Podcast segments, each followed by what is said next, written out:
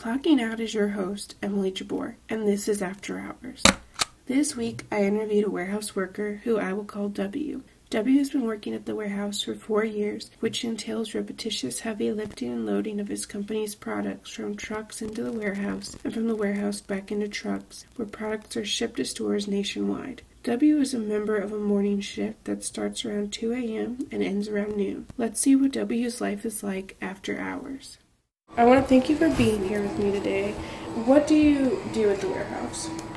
We receive trucks throughout the day that deliver product from all over the world, whether it's Canada or California or even China. We basically just keep track of every bit of it that comes in, and it's received and dispersed throughout the surrounding states. Like, what exactly is receiving for people who don't know what that is? Just the counting of the product that we take in and we unload from the trucks, and they keep a professional track of it. How long have you worked at the warehouse? My, this is my fourth year. How did you initially feel about working at the warehouse when you first got the job four years ago? Excited. A little more nervous than excited. It was a different experience and a different feel, but I was happy uh, with the money aspect of things, because it changed my life in a positive way, financially. After having worked there for four years, do you still feel that way about working there now? Not as excited to go in every day. It's different stressor than I imagined, but it still pays well, if not better than it did before, because of my long-term commitment. I stick with it. So you said that your job is stressful. What do you do to relieve your stress from work? I usually drink on occasion on weekends, especially the weekends that I have off. So you've worked at the warehouse for four years. Has working there changed you at all, like mentally, physically, emotionally? I'd probably say it has in all three ways. Mentally, it's it's made me sharper in some aspects, but dumber in others, because I do the same thing day in and day out. It's it's a little bit different, it's a little bit of a change up, because you never know what you're going in to do, but I'm also used to it. There's nothing really keeping my brain going. It's it's it's very routine. Emotionally, there's a lot of different emotions going on there. Usually it's anger, but for the most part, it's all right. I can get through it. What about physically? Physically, it's definitely draining. It's beyond draining. In fact, I uh, I used to work out and be very, very fit and aware of, of how I looked and, and self-conscious, and I and I appreciated my body, and, and now I don't really care. I, I, I'll, I'll take a drink of something alcoholic to make myself feel better, whether or not it's going to harm my body, because it will take off the edge of anything I've been doing throughout the day, because it's very a very routine thing, and it, it, it's very precise movements that are involved, and it's long-term. We're talking nine to twelve hour shifts, so it's straining on your body. So physically, it's probably done more harm than good, but it also keeps me in shape. So there's positives and negatives on both both ends of the spectrum. Talk, talked about how your job has like changed you.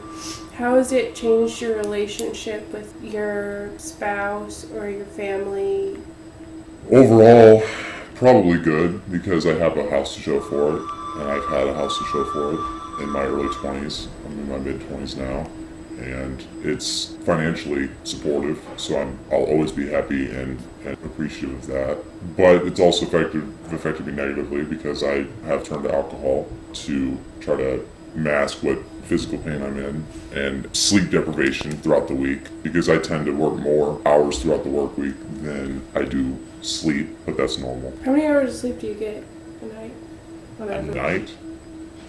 Depending on if I take a nap or not. If I take a nap, I'll probably get full eight hours, but it's not consecutive. It's in spurts. But if I work a short, shortened day, come home and I shower and try to relax, I can probably power through it and stay up until I need to go to sleep around six, so I can wake up by two. But it still doesn't feel like it's enough, ever. So what is a typical day like for you after you're off work? I try to wind down, stretch, and relax for the most part my body, because I know what the next day is going to look like. Well, thank you for answering all these questions for me. Thank you. In the interview, it becomes clear that one of the biggest drawbacks from W's work is the negative effect it has on his health, in particular the effect it has had on his sleeping patterns.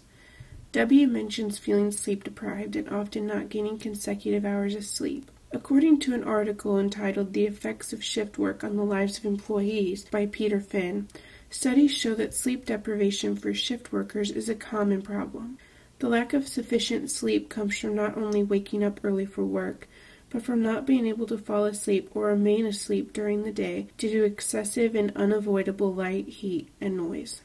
Sleep deprivation can lead to many health issues and disorders that can cause a lot of unwanted stress. To cope with this stress, W mentioned that he turned to alcohol. Unfortunately, this is a common response. Many people use alcohol to reduce stress and or to provide a relief from reality. This points to a larger issue because W is one of at least ten million shift workers in the United States.